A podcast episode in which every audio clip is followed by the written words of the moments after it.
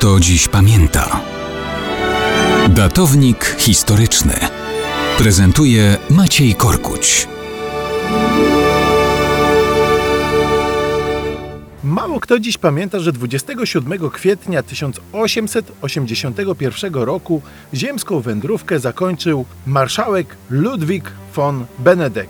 Wojak, oficer, dowódca rzezi, a na koniec kozioł ofiarny. Z pochodzenia był Węgrem, mimo to tłumił zarówno polskie, jak i węgierskie dążenia narodowo-wyzwoleńcze. W naszej historii zapisał się jako dowódca rzezi powstańców pod Gdowem w 1846 roku. Chwalony i odznaczony za udział w wojnie z Piemontem, rany i kolejne odznaczenia wyniósł z tłumienia ruchów powstańczych na Węgrzech w czasie wiosny ludów. W wojnie francusko-austriackiej zbierał kolejne pochwały, jako podkomendny na polu bitwy samego cesarza Franciszka Józefa.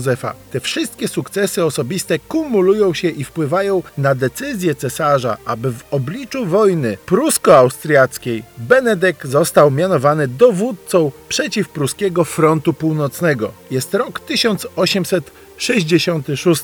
Benedek nie chce tego zaszczytu. Trzykrotnie się wymawia, wskazując, że to we Włoszech zna każde drzewo aż do Mediolanu. Natomiast kompletnie nie zna Czech, ani Śląska, które miały być potencjalnym teatrem wojny z Prusami. Tłumaczy, że nie ma nawet pojęcia, w którą stronę łaba płynie. Cesarz jednak decyzji nie zmienia. Benedek musi się wykazać w przeciwdziałaniu wojskom pruskim, które atakują Czechy. Prusacy mają inicjatywę. Benedek widzi widmo klęski, pisze do cesarza: pokój za każdą cenę, katastrofa nieunikniona. Cesarz żąda jednak walnego starcia. Dochodzi więc do dramatycznej klęski Austriaków pod Sadową. Wojna jest przegrana. Franciszek Józef, choć sam winny, odmawia Benedekowi audiencji nawet. Udziela mu natychmiastowej dymisji i co więcej, zabrania jakichkolwiek wystąpień publicznych. Benedek się honorowo podporządkowuje. Prasa przypisuje jemu całą winę